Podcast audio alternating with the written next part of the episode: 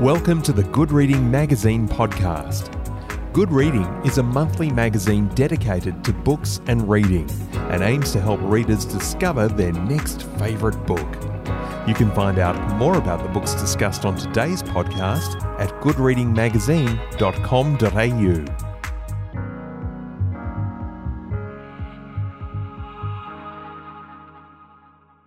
Margaret Cunneen SC was a New South Wales Crown prosecutor for over 30 years and a specialist in child sexual assault law. She was appointed Commissioner of the New South Wales Special Commission of Inquiry into child sexual abuse allegations in the Catholic Diocese of Maitland Newcastle in 2012. Since 2019, she's been in private practice as a barrister representing people charged with criminal offences. Today, I'm talking with Margaret Cunneen about the book that chronicles her career, The Boxing Butterfly. Margaret Cunneen, thanks for joining me on the Good Reading Podcast. Thank you very much, Greg. I've got to start with the title of this book, The Boxing Butterfly. How did you acquire that moniker? And are you comfortable with that title? I'm very happy with the fact that I'm a boxer for sport and interest and fitness. That's quite fun. And of course, we remember that the great Muhammad Ali uh, floated like a butterfly and stung like a bee. But there, there is another aspect to it, and that was that uh, shortly before ICAC attacked my family with absolutely no reason whatsoever, the then commissioner of ICAC made a speech to uh, young young lawyers and inviting them if they were sick of uh, proper courts that it's uh, great fun in ICAC to go wherever you like because you're not bound by the rules of evidence.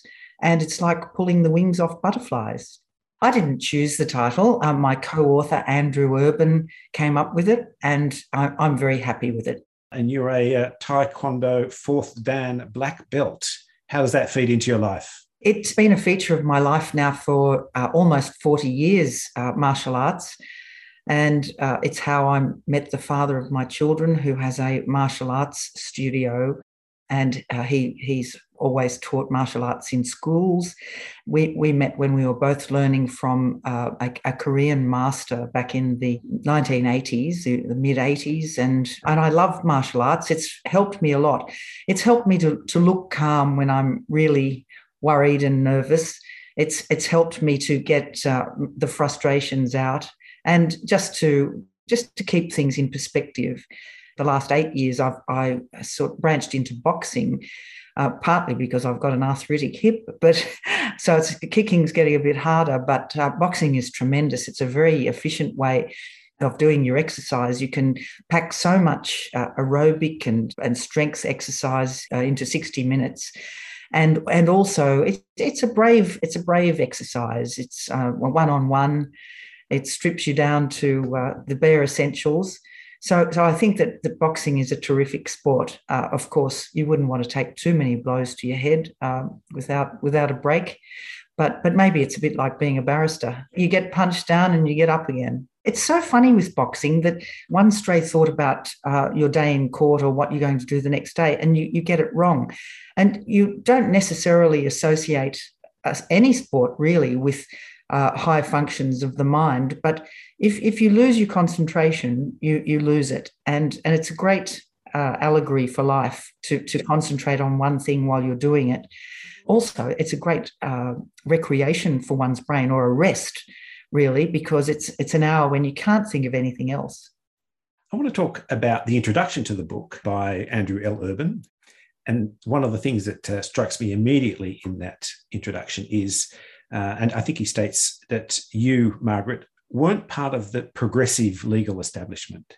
Now, is that a, a, statement that you agree with? And what does the idea of progressive in the context of the law mean anyway? I didn't really feel like part of the circles that exist. Not well, most of them I didn't feel a part of. From time to time, I felt uh, very nurtured when I've been on the bar council and and when I have become involved in uh, certain projects uh, with the law. But mostly, I just wasn't so comfortable with having lawyers in my circles of friends all the time. I mix with so many other types of people in my life, And, and I find that uh, fairly uh, relaxing, refreshing. But there are people I know who's, who are married to lawyers, who are all their friends are lawyers and they go to every function. And I don't dislike it when, when I do it, but it hasn't really been a very central part of my life. Perhaps it was because I was in the government rather than a barrister for so many of those years, and, and that might put one a little on the outer, or, or being a Crown prosecutor puts people on the outer. I, I sometimes felt that there weren't that many people who related to me, but perhaps other people feel that too. Uh, you can't be popular with everyone. The first part of this book is called Milestone Cases as Madam Crown. Among those milestones, are there cases that have defined your career? When I looked back at the list, I realised that there are quite a few that I uh, neglected to put in. And, the way that I came up with those were, were sometimes I'd just be thinking of one or other of them, and they were important to me for, for one reason or another. I, I believe that I'm most often associated with the Bilal Skaf series of cases, and that they were quite momentous and, uh, and, and the first of their kind for a few reasons. These are gang rape cases. That's right. Uh, there, there was a gang of about 14 men, not all of whom were brought to justice, not all of whom have ever been identified, but about eight, eight or nine were identified. Some of them pleaded guilty to various things, and five of them went on trial all featured one person, Bilal Skaf, but the other trials featured some of the other co-offenders, and he became known as the ringleader. And in, in many ways, it, that that was true. He did seem to be the coordinator of these awful crimes that took place back in 2000, just before the Olympics in Sydney. A number of the cases in that list, the Skafs we've mentioned, the Robert Dolly Dunn pedophilia case, the Butcher of Bega involving medical malpractice, the Chabaji brothers for this session of torture. Now, these are all very unpleasant examples of human behavior by any standards. How do you fortify yourself personally against uh, such horrific acts within a case? Greg, it's very hard to know what I would have been like had I not been working in that field now for so many years, maybe you just get tougher and tougher. I, I, remember the first time I had to look at photos of a dead body, and I had to just do it so gradually. And and before too long, I was literally eating my dinner alongside them, and it does make you uh, tend not to trust many people, but that distrust of, of the general public is misplaced. But it, it affects you a bit. And also the stories of the people who have been the victims of the crimes have taught me and shown me not to not to be concerned, not to worry about small things in life. It does make you very tough with your own problems. And when things inevitably happen in your own life, you just think, well, a lot of people much worse off, just get through it. When your career as Crown prosecutor drew to a close, you describe your career as a defence counsel as reformatted. What constitutes the change, I guess, in terms of attitude or mindset going from prosecutor to defence? The change wasn't as, as huge as I expected. And I immediately went from, from nurturing and loving the victims in the cases where I was prosecuting, the people who who were bereaved by murder or who themselves had been victims of uh, sexual or serious physical violence. Uh, and and I, I did tend to get very close to those people. Well, when I started to represent people uh, who had been charged with serious criminal offences or any criminal offences, I became close to them too. I heard their side. And I learnt something fairly soon that when you are presented with a brief as a prosecutor, you have a bit of a scaffold of the events uh, as it is seen from the view of the police officer who laid the charge or the prosecutor who ratified the charge. But you don't know all of the things in between. You don't know all the nuances and all the circumstances. And, and very often, as I have found, very often there are very large mitigating factors, or indeed huge areas of evidence which point to a, completely different picture. And so I haven't had to change so much because I've got someone to look after again. And, and that's been the great reward of the whole of my career looking after someone. And, and while you're looking after someone else and focusing on his or her problems, you've got no time for your own. It's, it's good for you and it feels good. If the person that you are helping, and of course, as a prosecutor, you're not representing a complainant in a case, or, or an alleged victim, you are representing the state. But you still have to interview that person and find out all of the uh, detail of uh, the allegation. And on both sides, I, I do that because uh, people just open up to me. They open up to me in all forms of my life. I can hardly get through the green grocery shop or walk down my street, but that's nice. And and being the age I am now and generation I am now, that's probably my role. But I don't think you can be an effective advocate unless you can be convincing and at least show that you care and that you are on that side part of your life has actually been devoted to being an advocate or taking the role as advocate for the law in certain instances. And part of the book is devoted to on the record, so addresses that you've made to various institutions. But I wanted to take you to the Sir Ninian Stephen lecture, which you gave to uh, the University of Newcastle. And there's a couple of things there. You, you're speaking about honesty, balance, and proportion. And I think you go on to say, the danger is that life and logic of the law can sometimes erode these qualities, and must, we must be on our guard to ensure that our senses of honesty, balance, and proportion remain immune and intact as we develop powerful reasoning skills which render one capable of justifying almost anything.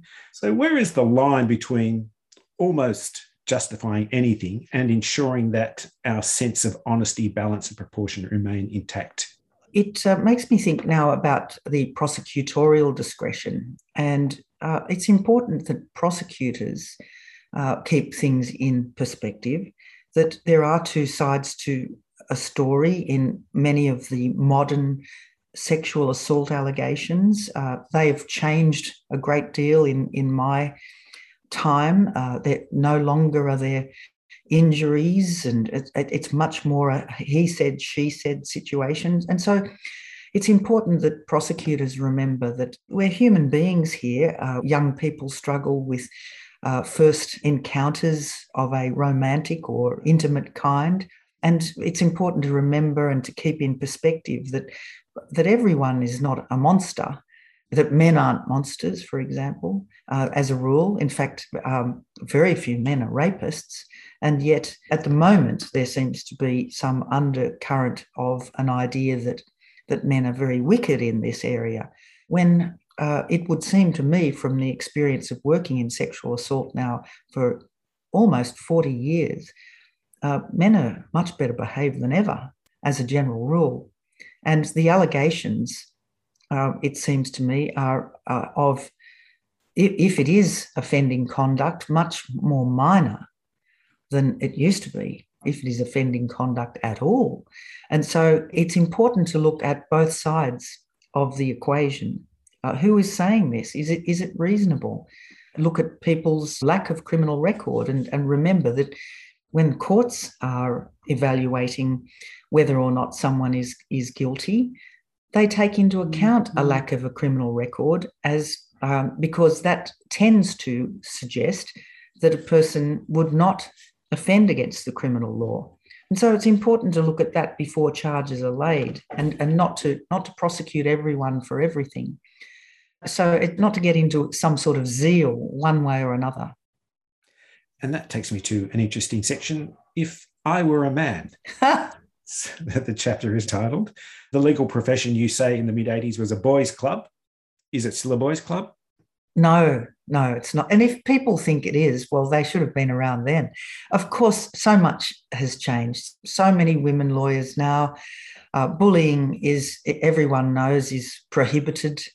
And bullying actually never was confined to one sex or the other, as, as everyone must realise. So it, it was just a boys' club because there were so many boys in it and so many old men who seemed to be pretty scary and pretty unapproachable. for men and for women, the older one gets, the more that fear dissipates about older people because you're there yourself and you realize that there's nothing uh, really that scary about older people.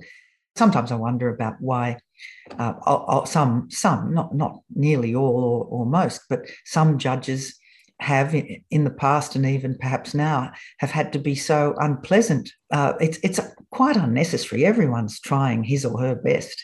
It's it's quite ridiculous, and and probably it says more about them than anyone else that they really can't control themselves and can't make themselves be pleasant because many judges can, and it, and it's a pleasure then because you're there with a fight on your hands that you're paid to have. Why have an extra fight uh, with the bench or indeed with one's opponent?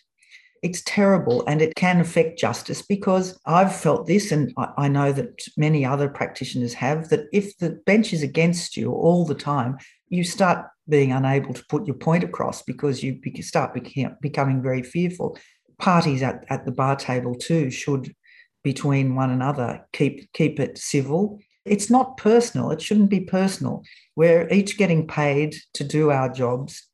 And so, why do we have to do that without sniping and trying to win by some kind of bullying tactic or or uh, sledging behaviour? It's it's not necessary. I think you were actually accused of smiling too much in court once. Is that correct? That's true. I, but I've been in trouble for that ever since I was at school a lot of things seem to be funny to me, but but there you go. And and why not have a joke in grim circumstances? And there are there are lots of funny things happen in court, and why not just laugh at them? If I'm cross-examining someone who says something funny, perhaps an intelligent person, I've had this a few times. Uh, with intelligent people, people who end up convicted. But if they say something that's funny at my expense, it's best to laugh uh, because uh, it laugh with everyone and you, you keep everyone on side and, and the jury to realize that you've got a sense of humor uh, rather than just having it all on you. But I was accused of smiling. Uh, I, I, was upbraided by a judge very fairly early in my uh, career as a Crown prosecutor. I was smiling at the mother of a dead baby. And it was in a case where someone was on trial for killing the child. And she came up and she, she got into the witness box, and I just gave her a, a bit of a smile, not, not a huge smile, it's not a funny occasion, but just to give her a bit of confidence. And that judge, well, I, think it was just to unnerve me a bit. Some of the judges of the old days thought for, for new people, they wanted to put them through the, the wringer a bit to get to blood them or get them tougher or see how they handled it. But he took took me into the ante room and said, "I noticed you smiling at that woman. Is that is that so you can get from her what well, the evidence you want to get from her?" And I said, "No, no, of course not, Your Honour. It's simply to make her feel more comfortable. She's here to talk about the last time she ever saw her child alive." and and I'd become friendly with her. I gave her a smile from just from my heart, and he said, "Well, you won't do that again in my court." Of, of, course, it was very it's very hard to comply with those. I've also been told not to thank witnesses, and I, I think I, I, accidentally said to the judge after I got a bit of a dressing down for thanking people, I said, "Thank you, Your Honour." well, in any career, there are people that come along who uh, have an effect, who have an influence. One of those people seems to be Chester Porter QC, and you actually dedicate a section of your book to Chester Porter. Uh, you were I gather, adversaries at one point. What kind of influence he had on your life? Yes. Uh, well, I always remember that I, I, heard about him having been a prosecutor until he was in his late 50s when he had a serious car accident and was off work for months. And uh, then he wasn't briefed anymore by the government. And so he went to the private bar and started doing defence work. And it was defence work for which he was most known because he was tremendous. Chester Porter walks on water, they used to say. He just had the right uh, touch with juries. He could distill the essence of a case and somehow uh, bring about great results for his clients. And so it, it struck me as very interesting that uh, that he should have gone to defence fairly late in in life and done so well at it. So, in that sense, he is something of an inspiration for me. He inspires me to try to be good at uh, what I have come to rather late in my career at, at the age of 60. Uh, Uh, I'm now in the fourth year of being a defence counsel. It was a steep learning curve, and I don't pretend that I'll ever be a Chester Porter, but uh, it is perhaps his career path that I am, am now trying to emulate to some degree and and to uh, to try to succeed uh, as he did. As a final question, it uh, refers to something that David Flint wrote about you in The Spectator, and he said, "A wise government would today recommend her appointment. Speaking of you." To a royal commission to advise on how the criminal justice system should be reformed. What reforms would you like to see in the criminal justice system? Well, I thank Professor Flint for always trying to Shanghai me back into the government, but I don't think I'll be returning.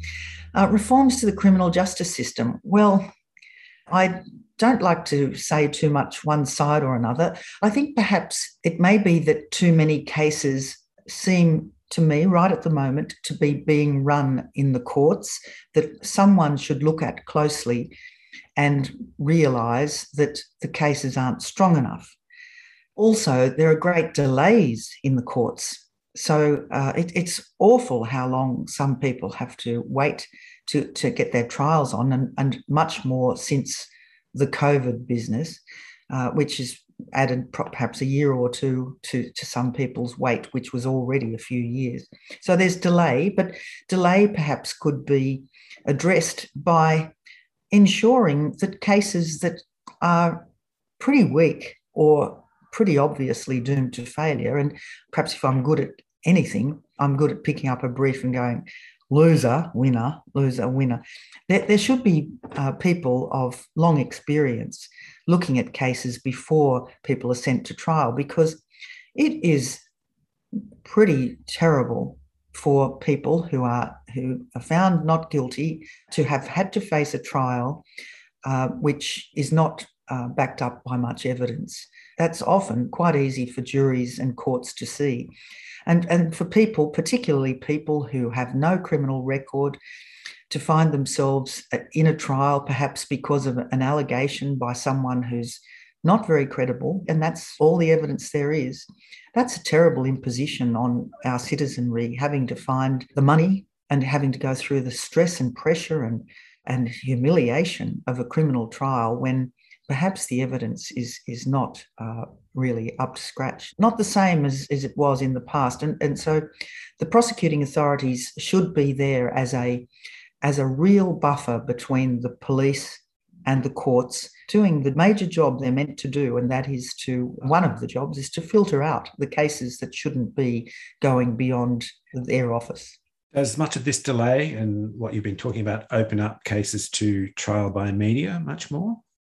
That is a problem because the media uh, reports, of course, on people charged, and then it's years and years before, if they are acquitted, before the media can report that they're acquitted. But by then, the interest has been lost, and and uh, and the, the media don't come back. Or if there's a report, it's on page forty-eight instead of page one or two. That's very unfortunate for people, but but it's the nature of things. It's not very interesting that people get acquitted. It's much more interesting when people get charged or indeed convicted. I've been talking to Margaret Cunneen about her book, The Boxing Butterfly it's published by Wilkinson Publishing, and you can find it at goodreadingmagazine.com.au. My name's Greg Dobbs, and thanks for listening. Subscribe to Good Reading print and online magazine at goodreadingmagazine.com.au.